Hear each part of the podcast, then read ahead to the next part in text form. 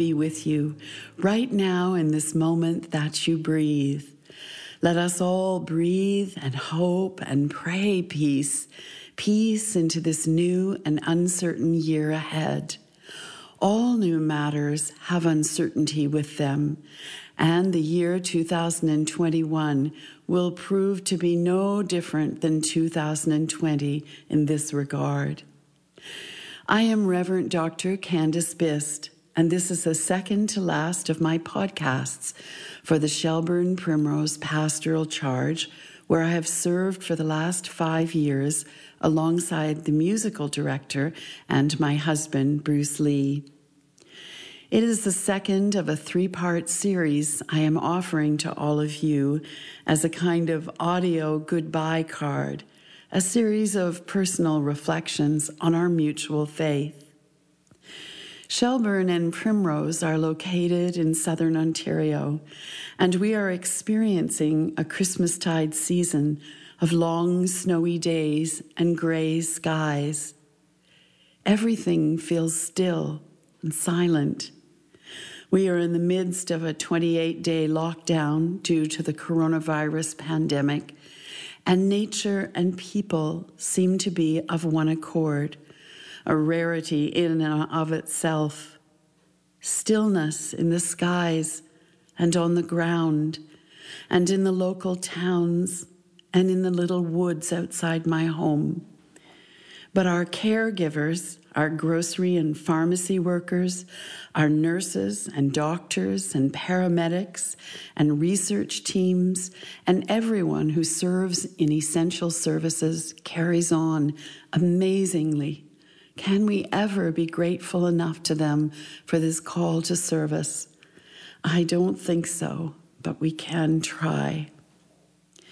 Last week, I wove together some of my favorite scriptures, though, like little children who feel they have been left out of the party, all kinds of scriptures have been waving at me this week, imploringly, whimpering, I thought I was your favorite, which has been a lovely surprise.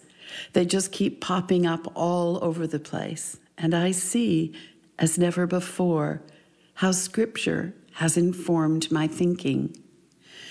Do you remember when we spoke about Mary and her Magnificat during Advent, and how all the pictures of her show her reading, even though it is unlikely she was literate? This was so the artists could illustrate how the scriptures she had heard since she was a child had formed her mind. Well, it turns out they have formed mine too, and all of yours as well, far more than we might have imagined. So, today we're going to look at some of the basic theologies within our faith, again through my own personal experience with them. Theology is really just a fancy word for the study of God. The word God, theo, is just a placeholder for something grand and astonishing and huge and stunning and creative, something beyond us. And I have always found the best way to study, ology meaning study of, is to have conversations. So theology is then a conversation with that which we do not know, but would like to be acquainted with in a more intimate way. And just as being acquainted with a moose or a great oak tree is not really possible, still the drawing close to them offers us an experience, a conversation of sorts. And I think that is the way with theology. We draw close to certain understandings in our tradition, and we have conversations with them and experiences with them in our lives. And this is how we learn at a deeper level than the mere collecting of facts. As he did last week, Bruce begins our time of reflection together with a musical prayer. And remember that on the website, I offer a lyric only version of our transcript so you can sing along with Bruce and I during the services.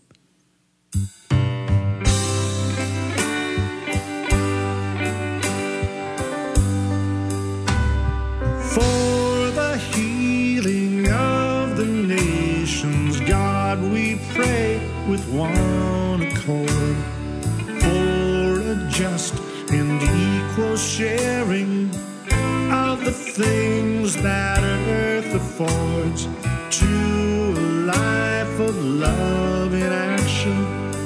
Help us rise and pledge our word. Lead us forward into freedom from despair. Your world release that we deem from war and hatred. May come and go in peace. Show us how through care and goodness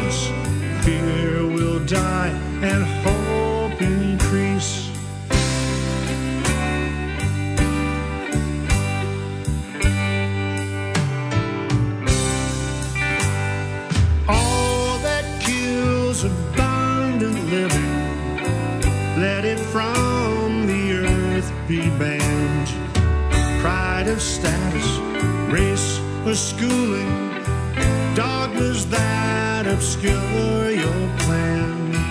In our common quest for justice, may we hallow life's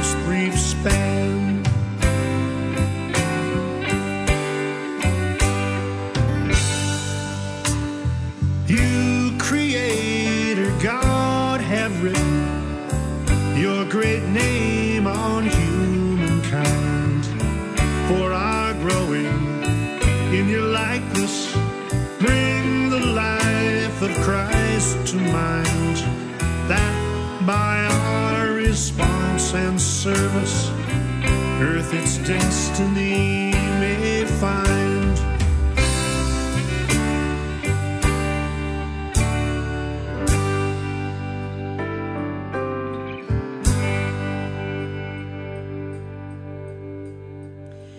You will know well if you have been listening to these podcasts that I encourage us always to reach past categories of people, division of any kind, be they racial or religious, of gender or nationality, and to search out that which unites us as opposed to the differences that separate us.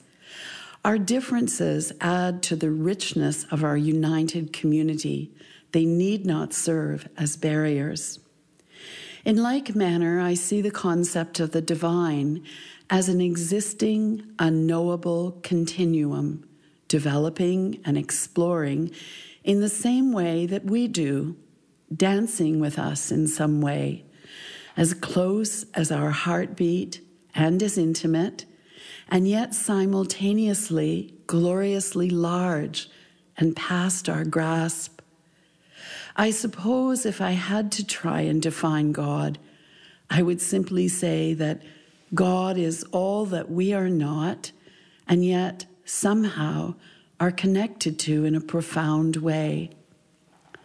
In the Song of Faith, the poetic theological writing from the United Church, it is written God is holy mystery, beyond complete knowledge and above perfect description, yet in love, the one eternal God seeks relationship.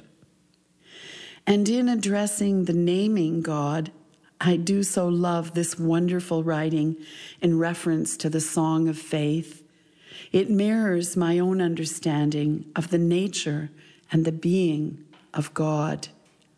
It reads, we employ and honor the traditional image of the Trinity, Father, Son, and Holy Spirit, but also offer other images such as Mother, Friend, Comforter, Source of Life, Living Word, Bond of Love.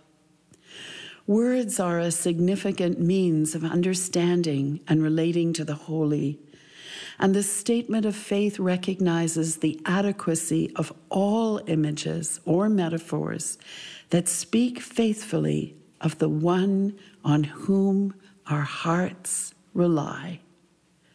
However, the first designation of God in the statement of faith, that of holy mystery, serves as a reminder that all subsequent attempts to name the divine are simply that attempts to describe a reality that is always greater than human language can encompass. The one on whom our hearts rely. That is a beautiful, beautiful phrase to try and capture that which we cannot. Just before I came to work for the pastoral charge, I experienced the third heartbreak of my life. I don't speak lightly of heartbreak. If you have experienced one yourself, you will know one never recovers completely from them. But then, that of course is the idea. You are broken open in some way, humbled and exposed. Heartbreaks, I have come to see, are one of the ways the divine spirit teaches us. So if you are going through a heartbreak, something that has really shaken your very core, know that in the midst of it, there is something profound to be acknowledged, and you will serve the world better for having accepted it. Psalm 91 came to me in this challenging period, and I woke every morning for several weeks and read it over and over until I thought I could manage through the day. It is a profoundly healing psalm, very God focused, a powerful tool to make your way through any difficulty. And that, to me, is a foundational piece of the divine. It is eternal, solid, ever present, ever waiting to take our heartbroken selves in tender embrace. I have never, ever known it to fail when turned to in humility and a willingness to be healed. Just the other day, while I was at the church, Norma Godbolt stopped by to fill in one of our registers. And she spoke to me about the unexpected and sudden death of her mother when Norma was 25 years old. Norma was close to her mother and deeply grieved her loss. But she held steady in her faith, even in her terrible sorrow. And then she told me, one day she heard again Psalm 23, and when it spoke of death, Yea, though I walk through the valley of death, I will fear no evil. She experienced a wonderful warmth and loveliness that words cannot describe. And she felt a peace with both her mother's death and death in general. This is how God works, how God heals, how God teaches unexpectedly, surprisingly, when you least see it coming towards you. This is the hand of the divine, the element of the unexpected arrival, all part of the mystery that is our God. In my experience, God is always present, though so often I am not. God is always waiting to heal, though I am not always willing to be healed. God is always tender though very real heartbreak, can push you to the limits of your strength. God serves life and love. And when we put ourselves in God's care, the miraculous is possible. thousands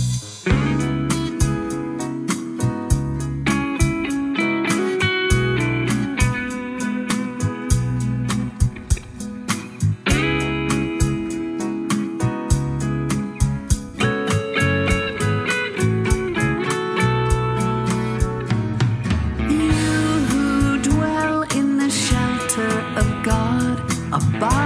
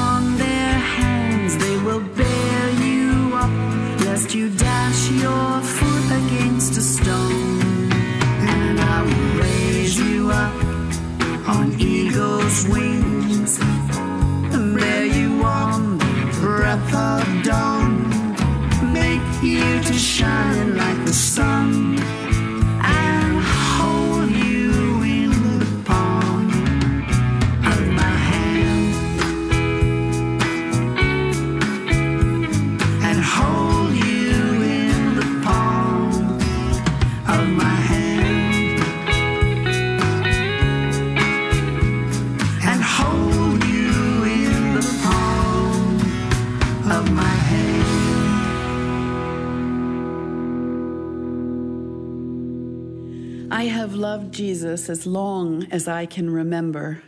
It was like loving my grandmother Jane. It was a love that was there before I understood what it was or who he was.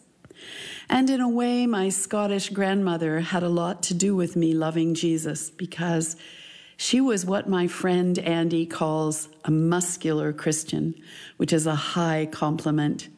Grandma Jane was beautiful, clever, and as they said about the American Saint Dorothy Day, she lived as though God was real and the Gospels were true. I loved her and she loved God and Jesus, and I wanted to do everything she did. And I loved the church because the local church where I grew up always smelled like delicious things were cooking in it and happy things were going on. There was a sound to it I liked the sound of people, mostly women, talking and laughing. The minister was from Glasgow, like my beloved grandmother, and he had the same heavy brogue that she did.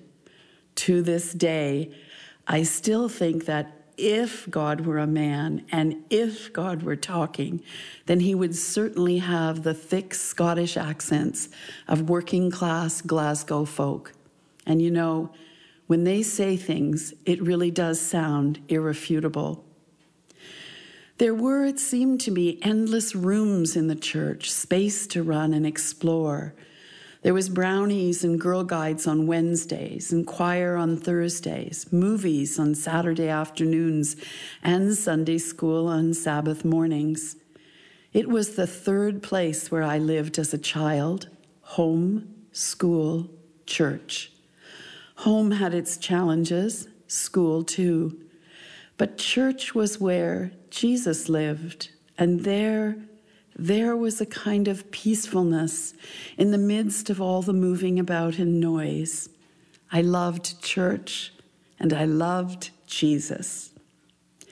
But childhood does not last, and eventually I and the world around me began to question matters at the church.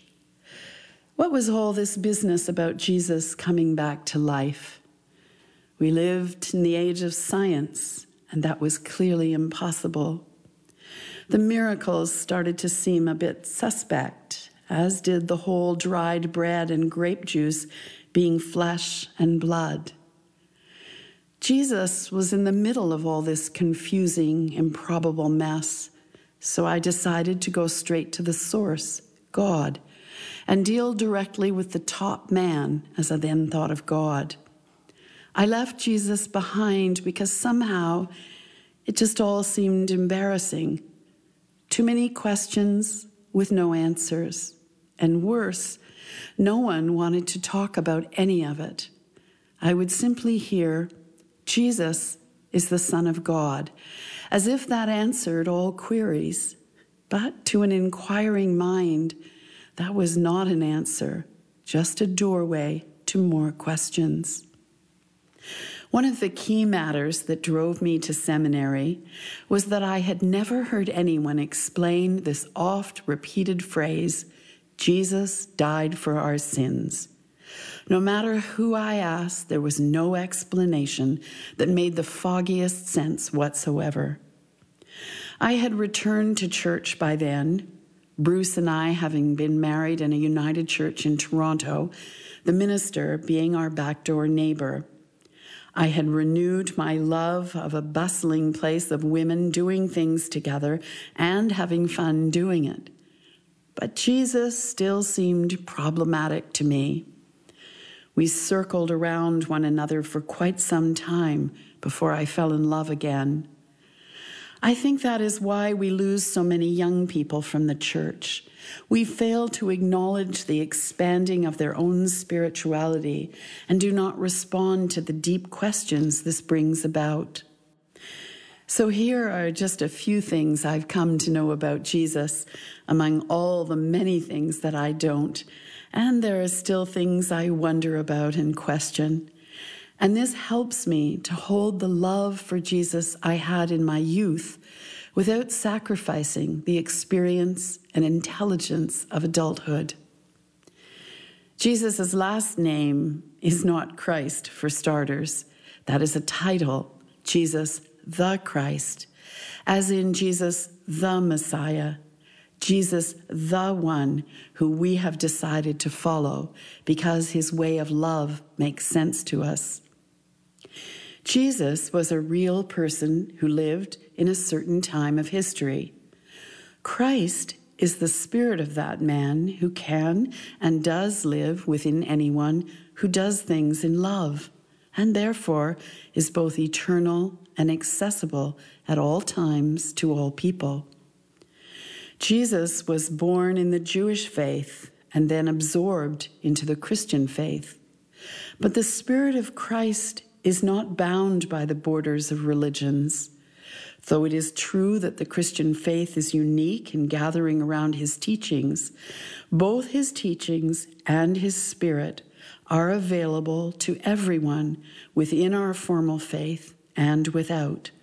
And that is Jesus' teachings, embedded as it is in the gospel stories. Jesus understood he was beloved. But what is more amazing to me is that having been gifted this piece of information, he immediately understood that this was true for everyone and set about sharing that knowledge. That is why we call him the Son of God, not because of any biological ties or otherwise, but because his heart was so big and his wisdom so extensive that he could not think to do otherwise than to share his own profound spiritual experience. This never ceases to amaze me. I have been able to bring real life problems to Christ, that is, to Jesus in the Spirit, and his voice which I know as well as my own, has only compassion within it. Contempt is unknown to the Christ. That is a human invention, one we have perfected. It does not exist in either Jesus or his teachings or his spirit. I know that if I follow Jesus and his way, I will not go wrong. I don't always follow the path he lays before me, but I always want to. When I don't follow Jesus, he waits patiently for me at the crossroads where I left him behind. And when I come back to him, we walk in silence that is peace itself.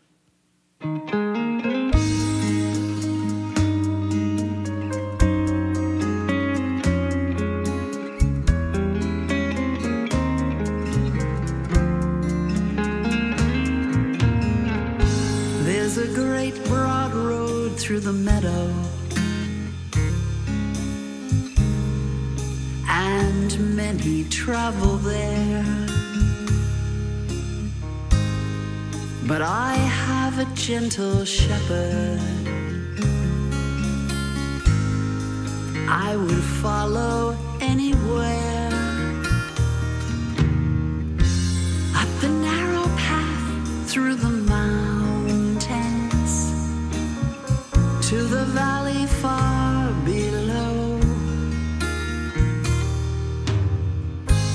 be ever in his presence where he leads me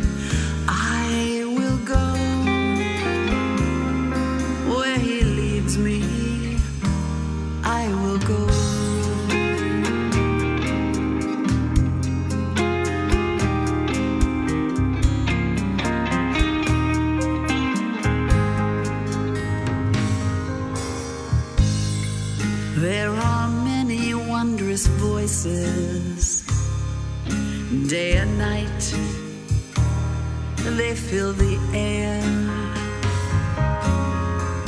But there's one so small and quiet, I would know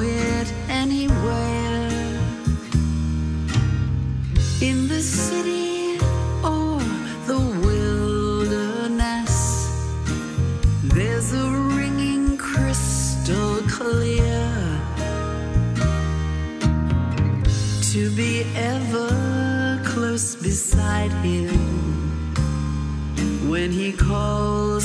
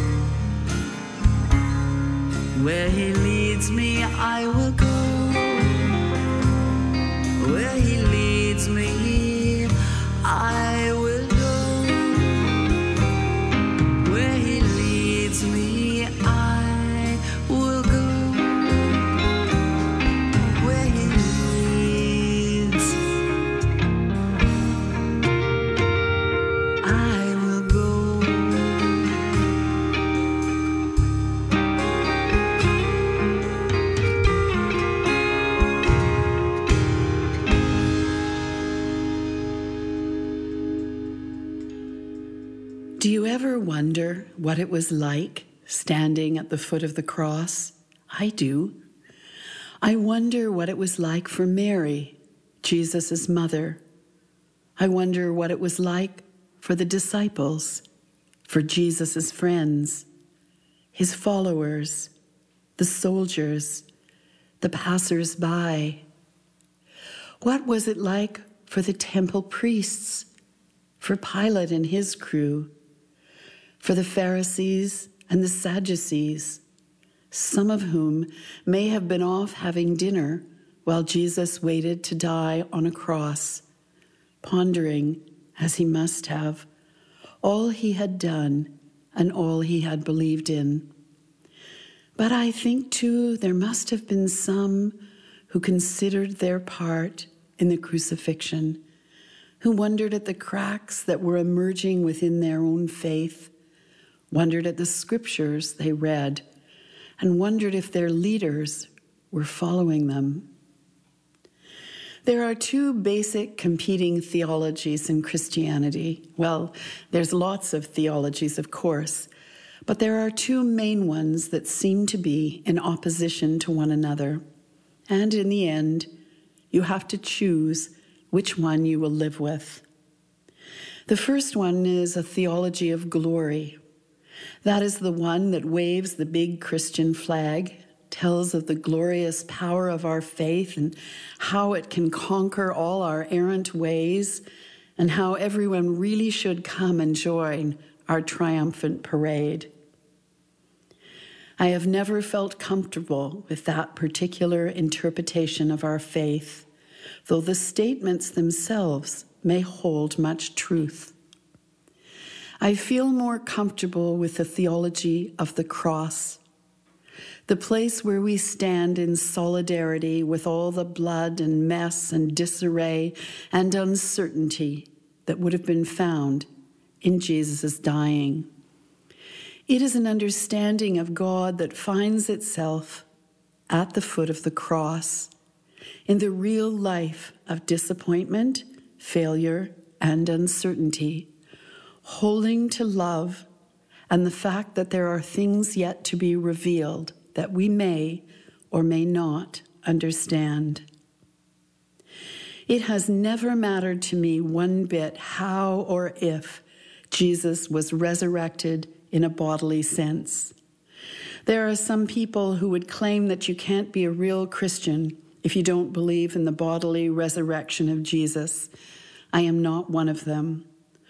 Resurrection can come in many forms, much more real than a body. And the power of a person's spirit is a potent matter, not easily dismissed then or now. I am not the only one who feels this way, as the differing accounts of the Spirit of Christ are spoken of in our gospel stories. When I am in doubt about anything, and that's a frequent occurrence, I find my way to the foot of Jesus' cross in solidarity with all those who wept, who were afraid, who were unsure of the way forward. And there I am comforted by the steadfastness in the face of uncertainty. There I can stand in solidarity with Jesus and know that He stands in solidarity with imperfect me, imperfect all of us. And here I can say, He is for me so much in union with the divine Spirit that I can claim Him as the Son of God.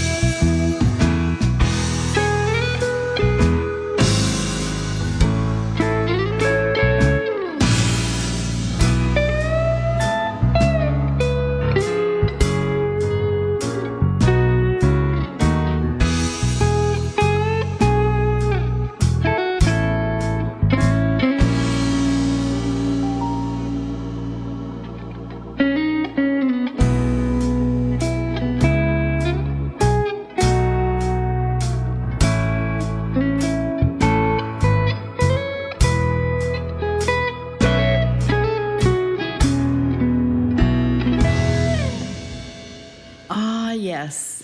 And now, where does humanity come into our theology? For it surely must. We cannot talk of the study of God, of Jesus, of our faith, and neglect humanity and how it all ties together. That is, I suppose, the place of what we call the Holy Spirit, the voice, the sense, the knowings that tie everything together. It was a profound moment in my own faith story when it occurred to me one day that God did not have a body. That sounds odd, I know, because of course it seems obvious, but somehow I had never tied that all together before. I had come to understand the idea of the largesse of God and the importance of the divine spirit living through the man Jesus and embodying God in particular time and place. But the Holy Spirit was still vague to me, something I was not too sure about.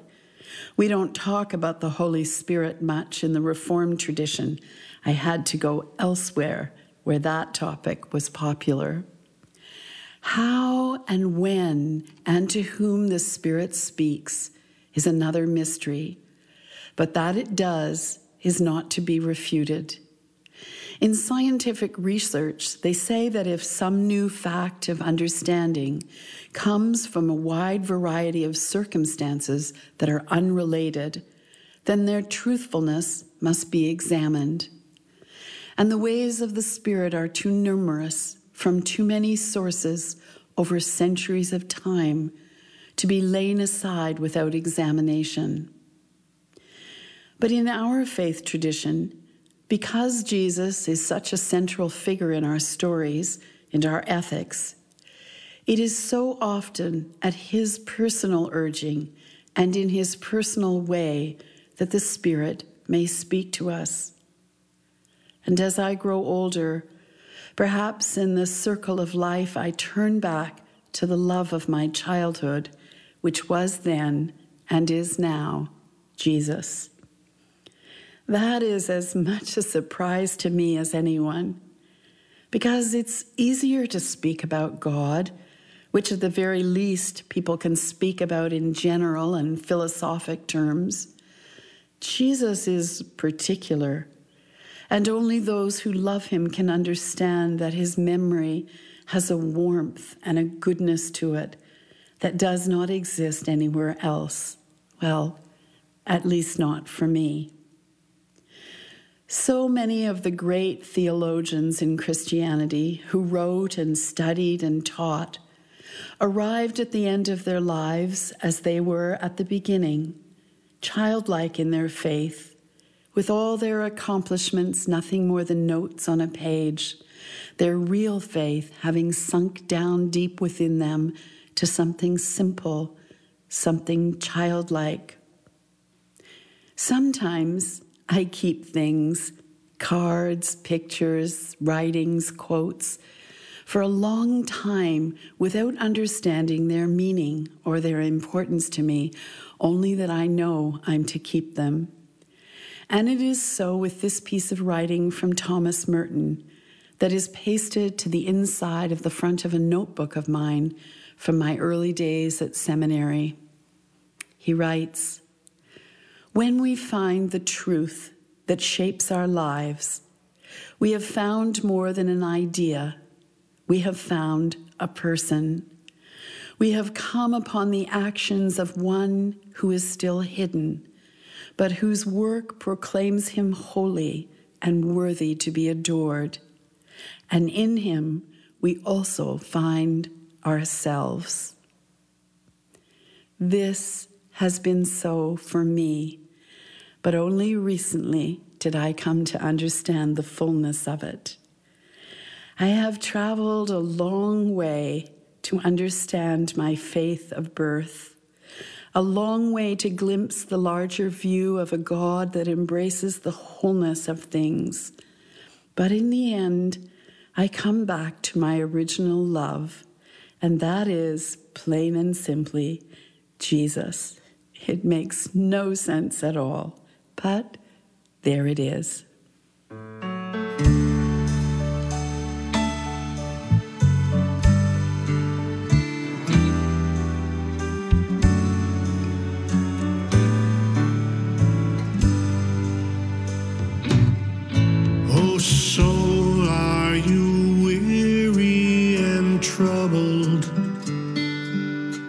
No light in the darkness you see.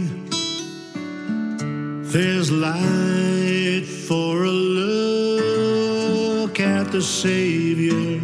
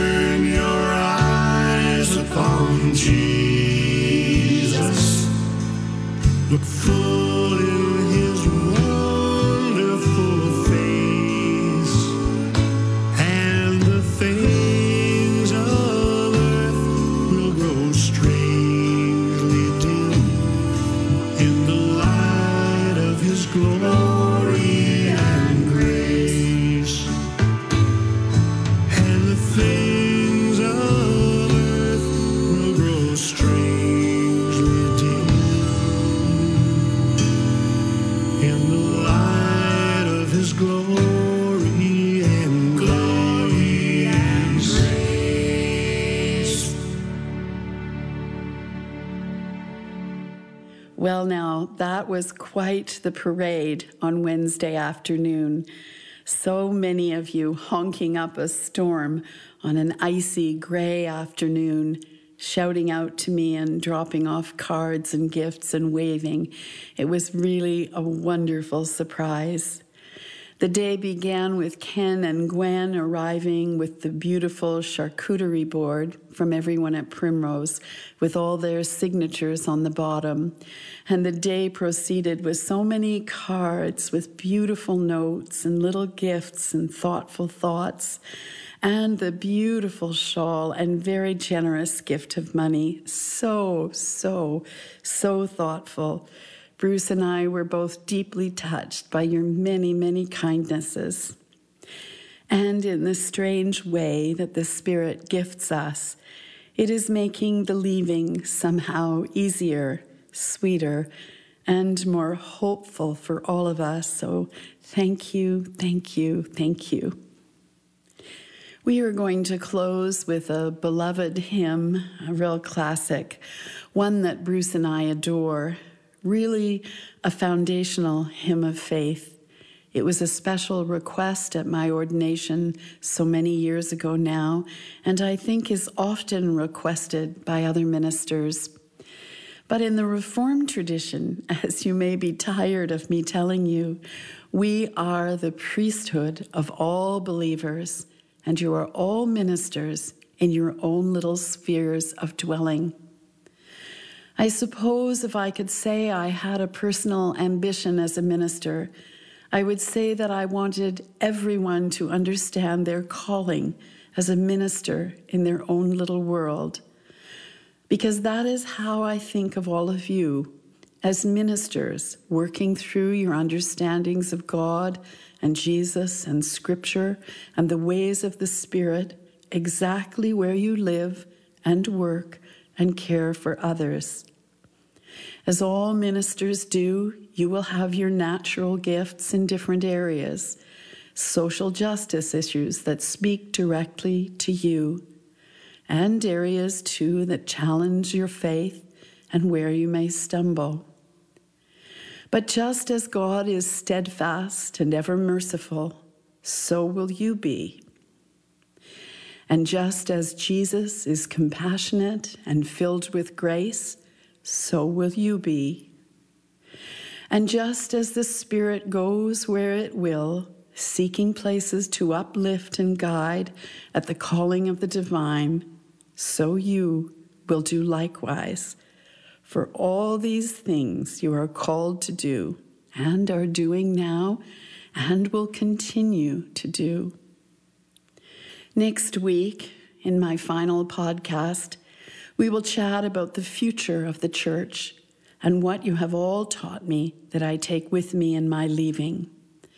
Bruce and I wish you every blessing as the new year begins. I am sure there will be adventures to be had, but for now, try to stay home as much as possible, which is the responsible thing to do. Be kind to yourself and all those in your care.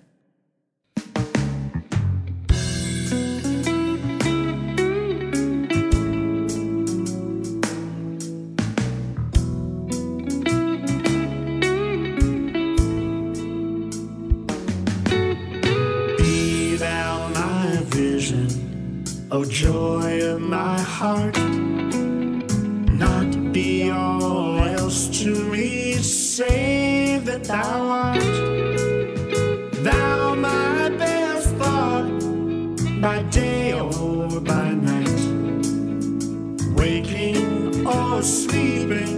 thy presence my light.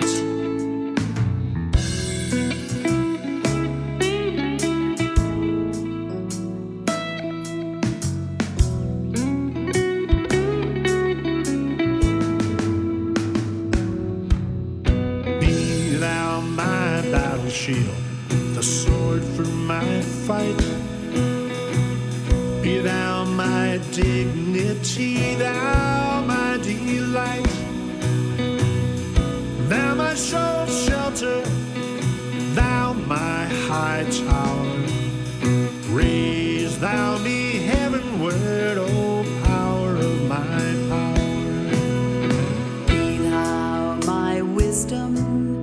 My calm